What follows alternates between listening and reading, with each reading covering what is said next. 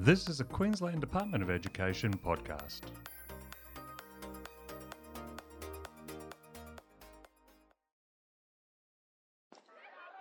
I was a little worried about starting high school mainly because of getting to class, because I was worried I would get lost.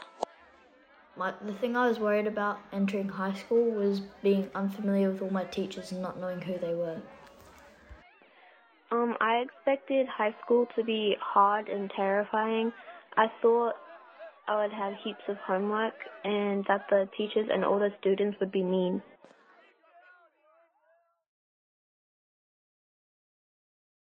The move from primary school to high school is an education milestone that requires consideration and preparation. Hi, I'm Virginia from the Queensland Department of Education. Today, parenting author, educator, and host of the ABC podcast Parental as Anything, Maggie Dent, joins me to talk about how parents can make the move a little easier. Hi, Maggie. Thanks for joining me. Many of our listeners may have heard you on Parental as Anything or read one of your best selling parenting books. But could you tell us a little bit more about yourself? I'd love to, Virginia. So I'm um, I'm a bush kid from the wheat belt of Western Australia, raised on a farm, wheat sheep farm. Um, I'm the fifth of six kids, and went to the local public school. Went to the um, I had to board for a couple of years because it was a bit too far for the next big high school, and then uh, went off and trained to be uh, was heading to do journalism, but ended up doing teaching. So taught off and on for 15 years in and around an intensive breeding program of having four sons. And then after that, when I went back, I kind of realised I was pretty good with troubled kids. And so I did a postgrad counselling training and ended up with outside the classroom counselling training and education. And that kind of began me working with kids that were struggling. And then, and they were little right through to big. And then, of course, adults came in because there's a child inside them that's still struggling. And then I started to run some groups because you don't just work with a child, you work with the family. And then I ran some small groups, and people said I made a lot of sense. Um, as a former English teacher, I had really not written much for a very long time, just corrected an awful lot of stuff. And then I just had this brilliant idea to turn one of my training manuals for teachers into a book. That's in 2003, and I've now written nine major ones. So it was an accidental journey to get to here, but I'm still really deeply passionate about parenting, but also education and counselling because they're three of my obviously past lives. That's a fabulous career, and nine books is amazing. I know, nuts, right? yes. Yeah, and what's really interesting is that um, I can't just write a book because somebody wants me to write one. I mean, nobody wanted to touch me for a long time because I was just a nobody from WA.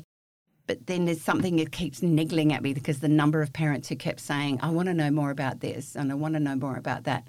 And then when I look at what I've written, because all those blogs and articles I've written on my uh, website, they're actually chapters for a book. And then I suddenly realize that behind the scenes, I've been preparing for the next book without knowing it. Now, transitioning from primary school to high school is a big step in our education. It's a momentous occasion for most tweens.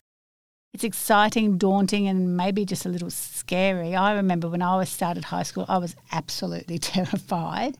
We heard some students in the intro talk about their concerns. What are the most common concerns you've heard from students? First thing we have to say is that we've stolen a year also off our kids. So they're going into the high school year a year younger, and that's a big year of development. So I think we have to factor that in. And the second thing, too, we know that today's kids are not as resilient and capable on all sorts of levels. So that transition now has actually become much more of a challenge than it was, you know, in previous, like 20 years ago before we did that. When I was teaching, I used to always check in with my year, they were year eights then, of course, and now they're year sevens. What's worrying you? And some of the common things were getting lost, losing stuff, getting changed in front of others for phys ed and things. That really bothered a lot of them. They're very conscious about that. Getting bullied, um, meeting awful people. And then that whole thing of, oh my God, it's now going to be dumped on me. High school is going to be so hard and there's not going to be any fun. And then there was one other one that crept in a lot parents stressing about how they're doing. So, what are their grades? So, they just felt it was just this like a, you went off a cliff and dived into something you didn't know quite what was going on. And so, really, that's you know that's the fear of the unknown. And I think one of the biggest, you know, recommendations we have for children, you know, preparing for any major transition, changing schools, you know, having a new baby in the house, um, moving house, anything, all change triggers stress. Anxiety is absolutely normal in this window. And I think acknowledging that it's going to be wobbly for a while is a great thing for all kids. Even your most confident kids are going to feel wobbly because until it becomes predictable, then our amygdala is going to keep on saying, oh my gosh, oh my gosh. And I think we have to factor in too that some of our tweens in that window are a little more developed. So already some of their synaptic pruning is happening. So um, that's the brain pruning that the brain will do. And they can get more forgetful and more disorganized for a patch of that window. So imagine transitioning into a high school environment instead of one classroom, one main teacher. You've got classrooms all over the place with different teachers who all do it differently and interpret rules differently and have expectations that are different with a brain that's just being pruned, um, that's not quite as reliable as it might have been before, no wonder, no wonder they can experience, you know, challenging moments. When you put it like that, it actually is amazing that everyone survives it. yeah, and I think that's what we have to keep saying. It's a really wobbly time that most of us, most of us can, you know, gradually get a little bit more competent and confident at knowing roughly what's going to happen. They'll still lose their like backpack and they'll still lose their top or whatever. They'll still forget stuff, really. They really will because they're, they're twins and teens. However, what's coming isn't quite so unknown, so that amygdala will settle down and they will start to anticipate things that are fairly predictable. And are there some obvious or easy things that parents can do to help their child feel at ease? Yeah. A couple of really big ones, and that is um, we keep reassuring them it's going to be wobbly. That's the very first one. We don't oversell high school either. I've noticed a lot of parents who want to tell you it's going to be the most amazing time of your life. No, don't oversell it. No, let them work that one out. It's also what other things can I um, have prepared? What can we prepare rather than always a parent doing it? What can we get ready the night before? Because there's no question that the less decisions they have to make between the time their eyes open to the time they turn up to their first classroom, the more energy their body will have for the learning process and also just to cope with the daily stress. So, night before needs to be a regular habit. If I've got everything, I actually still recommend a box. I had forgetful boys. So, they each had a box. And the night before, we double checked the shoes, the socks, the you know the gear for shoes was right there. Most of the stuff was ready by their bag because I didn't want that nagging voice in the morning. It just needs to be a habit. The more prep we are, the less we have to do the morning of. It's a good habit. It's a good life skill, really, oh, isn't it? Totally for life. The second one that came up a lot is um, what if I get lost and what if I don't know where the toilets are? What if I, and those sorts of things is about, you know, the schools will give them, if they haven't had the orientation, the school will give them a map. We need to sit down to double check each of their classes when they get them. How far is it? Where is it near the canteen? Where is it near the area that they're able to hang out? So that it's not this, oh my God, I need to go, where is it? I think it's those simple things like that that we keep on affirming them. We'd love them to remember their timetable. Uh, apparently now most of them are digital, and you know so many kids have a smartphone at school or a, you know an iPad. But I still think it's good to have a hard copy, and may that hard copy be on your fridge, because that not only does it show where you got to go, it's actually sometimes you might have the reluctant math student and so every now and then you just might be checking in to see if the homework might have, what day was that due? You know, that just that little, not nagging, but kind of going, I know it's easy to forget things. How can we support you without being a naggy parent? And maybe do it in the car when they Absolutely. can't see your face. totally. Another one in that window, they're very, you know, they're biologically wired to, you know, to develop these relationships with peers and friends. But it's tricky it is. It's very tricky. It's. It's. If they haven't got a friend already, that is one of the biggest things that they will will create distress. And I think the conversation with your kid, if they don't have a friend immediately, is we know the things that they love to do, whether it's robotics, it's football, it's art, dancing, music, whatever it is. We need to be able to kind of work with them to be able to create an opportunity to do, say, something in that area with kids from the same school. So we're increasing the chances of them finding a like minded friend because as soon as you've got somebody whose face lights up when you get there, it just, it's so important that window. And also, I think uh, be prepared for a lot of dramas uh, in the girl area because it's a much more complex process of alliances and groups and things that go down in that area. And I think parents need to be mindful of just being able to hear the little sparks and flames that happen with girl friendships and know that you don't step in until you have a really big fire because they need to work those things out. Because this is exactly every time they have one of those moments, they're learning another lesson in how we navigate them rather than always having a parent has to fix them. And if you go in and fix, try and fix it, you can make it worse and they won't ever come to you when there is a big, big distress in their lives. So, So what you're saying is that relationships between girls can be a little bit more complex. Absolutely, especially in that window. And the other thing we know from the science and the research, sometimes their intensity, their emotional responses are far more intense and last more longer than our boys. And that's not a sign that there's something wrong. It's a sign that they're dealing with the environment they're in, which is a bit tricky. Boys, once again, don't tend to necessarily um, uh, vent things, but they can be, feel like an alien sometimes might have stolen your son because he's not that communicative, friendly little boy. But he's going through the stuff in a in a unique kind of gender way. And then there's everything in between.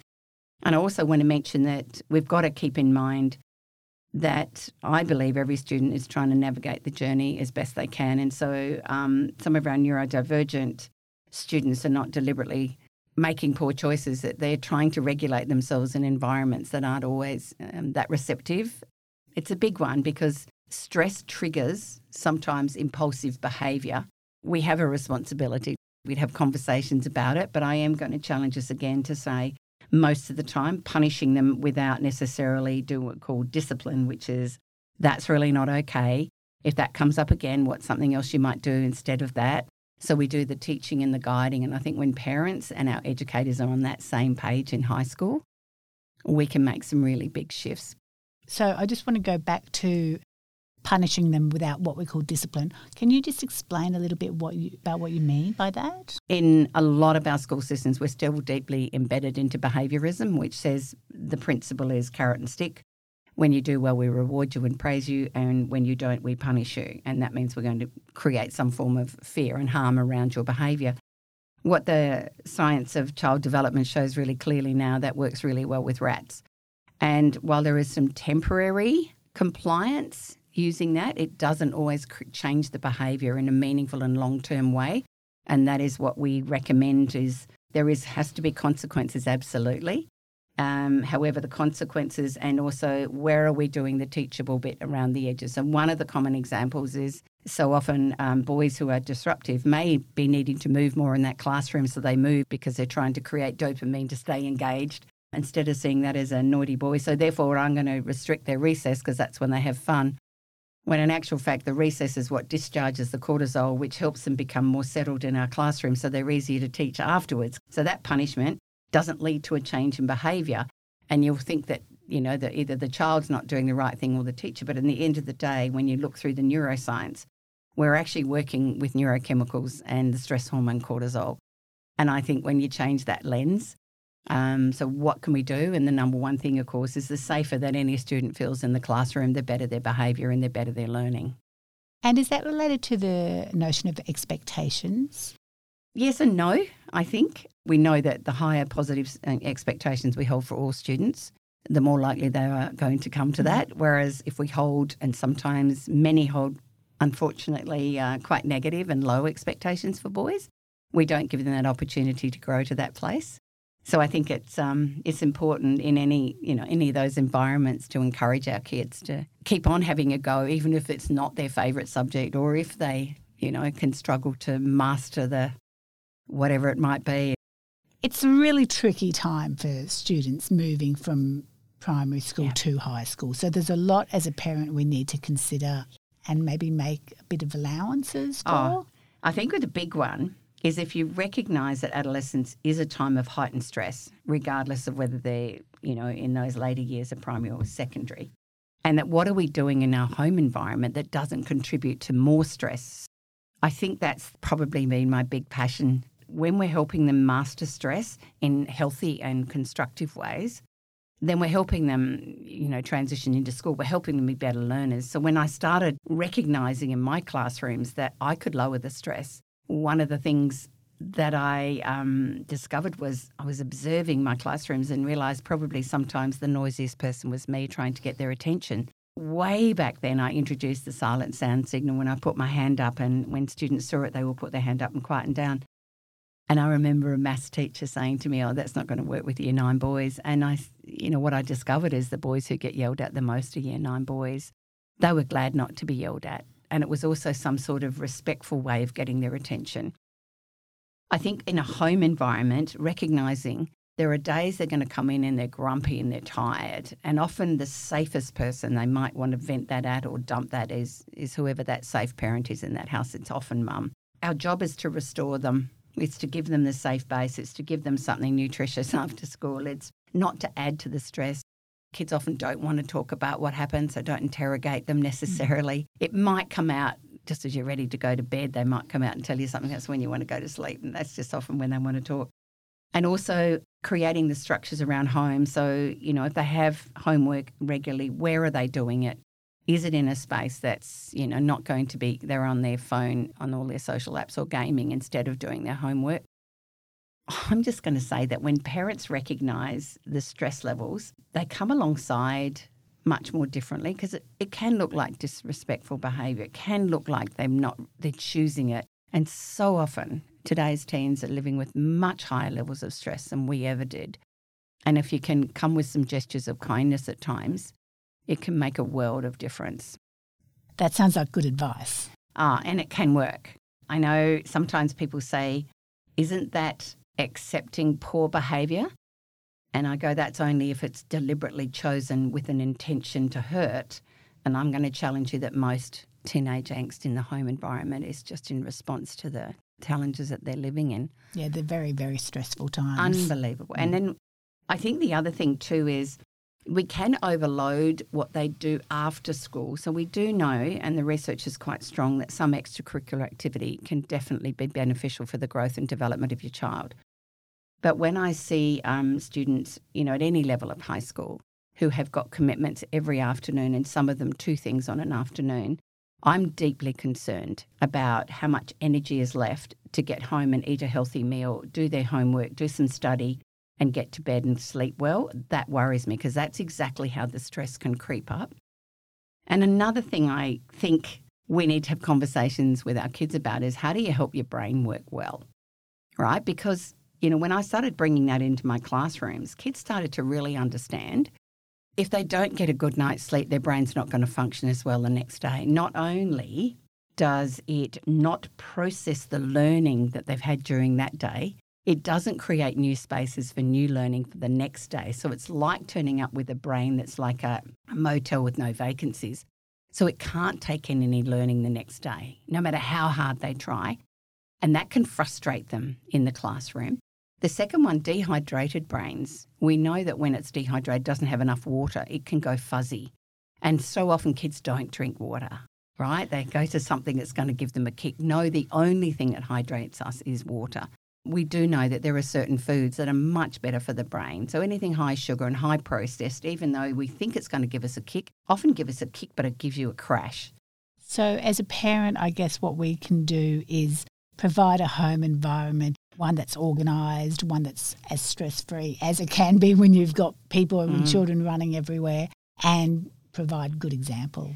It would be good if we. no, but we can't all do that all the time, obviously. no, no, and I've got yeah, and I think I did some things that um, because really this whole calmness of the nervous system was something I started looking at so easily. And what I recognised was just lowering the tone of our voice often lowers the tone of their voice.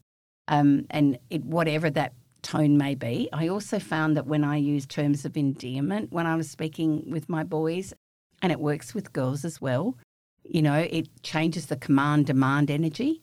That there were options. So if you've, it's their turn to do a dishwasher. The way that I help, because when we command and demand of anybody, even a toddler, there's a natural tendency to push back. Nobody likes being told what to do. When we give some agency particularly in adolescence, because this is that growth and development of my choices, I need to have some say. If you say as they come in, it's your turn to do the dishwasher tonight, do you want to do it now or just before dinner? You have given an option. I think it's those little shifts in our communication style makes such a difference in a home environment, even though every now and then we're going to lose it and say, "Get that I've never met a boy or a girl who's wanted to do it immediately. However, when it comes around to the time, it's already a part of their awareness and they were requested to do it gently and respectfully. What happens if a child seems overly concerned about the transition to high school and you've tried everything? When is it time to get professional help? That's a really good question because often you don't always see the signs. We know that intentional self harm has increased incredibly in the last five years, particularly catapulted with COVID and the pressures of it. They often don't want to come and tell you either. If you want to really find some um, ideas about what signs might show that my child's struggling with what we call unhealthy anxiety, because there's healthy anxiety, which helps me, you know, get out of bed every day. We need cortisol to get out of bed. We need it to be able to fire us up for a test because it helps us be hyper focused. It helps the brain remember. So we need it. But when it's that one, any change in behavior that's significant for a couple of weeks that wasn't before. So have they had changes in their eating habits? Are they changing? Are they still struggling to get to sleep? Has that moodiness become kind of even deeper and darker? There's lots of little things you go, mm, trust your gut instinct. There's no question that parents have a better idea. I think a good place to start too is I seem to notice that you seem to be struggling a bit more than usual. Is there anything that, you know, might be going on? Especially if you've got that transition window, you know that four to six weeks can be usually by about Easter, kids have really kind of either hit their straps or they're really needing some support. The first thing I check in with is student services team year, year coordinator. And I often want to check in with them sometimes if there's a friendship, there's no friendship stuff. So we can actually get a bit of, oh, I didn't realise they look like they're fine. Looks like they get on with everyone. So sometimes getting in touch with the school and having a mm. conversation can really help build bridges both way. But if you're concerned, you want to double check how are they at school? What's their behaviour at school? Is this just at home? So once again, get some more information and then go on to one of the main sites that uh, you know are out there that support our teens to double check any of those other characteristics. A couple of them, the Brave program has a beautiful quiz on there that's really handy for them to recognise am I struggling? And then we can work together with them and go, okay, so let's look at some things that we might do that might be helpful around that. So we do some, you know, shall we take up yoga together? Shall we go for a walk a bit more often? Because we know fresh air is deceptively fantastic for calming people down. You know, what else is bothering and causing you anxiety online? Uh, is there some unpleasant stuff going on in your socials? You know, all of those sorts of things. We need to kind of find out what is under that. Because sometimes for me, it's they're struggling with one class um, regardless if they can't understand it or they're missing it or the teacher's a shouty teacher and they're not used to it or they just don't feel good in that classroom. That is enough to then overload lots of other stuff and we can get into really dark ruminating loops. Particularly girls, we're much better at ruminating loops. So, ruminating loops feed the um, big ugly feelings for us and we often can't get out of them. So, sometimes being able to find out what what is the biggest challenge right now? Is it actually at school? Is it here? Because your brother might be annoying the hell out of you. If we can get right under it and have a little look at that and say, okay, so how can we bring that? If it's a family issue, let's bring it to a family meeting and see what steps we can do as a family. So have their say and have everyone be heard. If it's a school one, we just double check in to see there's not something going on there and um, problem solve it's really difficult to get to see counsellors and things at the moment, but we really want them to. If your gut instinct says that, go to your GP. They'll do a health assessment, their mental health assessment, and then they sometimes can refer us and, and get ahead of the game. Oh, that's wonderful advice. Another thing that's probably not helpful is even though we think, let's be open and transparent about my journey, if you had any disastrous ones in that window, please don't share it till about year 11. right, because it's not helpful. Because yeah. if you've got a worrier, it worry is going to put that right in, and I'm going to wait for that to happen. And so, even though you think it might be great to know that I struggled, nah, just leave it till after a couple of years in before you might share that that can uh, that can distort it, um, unfortunately. That's good advice because I think that we have a tendency to try to make people feel more comfortable yeah. by saying what we've gone through. And I think one other thing is that um, high school isn't just about our grades. I think that's a really important message because even the brightest of our kids are going to have times the test results aren't what they wanted. You are not just a brain on a seat. And what high schools, good high schools, do is help to shape the child within. And that's why we do, you know, subjects in different areas. That's why we offer options where you can grow and be excited by things you didn't even know about. And that it's a journey and that there will be, you know, ups and downs in all journeys. Um, however, we want you to be a part of something that's bigger than us. Look for the positives. Focus on your favourite class. Focus on your favourite option. You know, if you have to bring home that clay mug that we can't lift up that goes sideways, we're going to love it just as much. That it's more than just tests and grades. It's more about helping you discover who you are in ways um, they give opportunities for that to go, wow, I didn't know I'm interested in quantum physics. Or, wow, wasn't that cooking class great? Do you see? So there's so much more going on. And I think we need to encourage them that that's, that's a part of this big jumpy journey. Oh, thank you, Maggie. That's some wonderful advice you've given us there. Thanks for your time. Thank you, Virginia.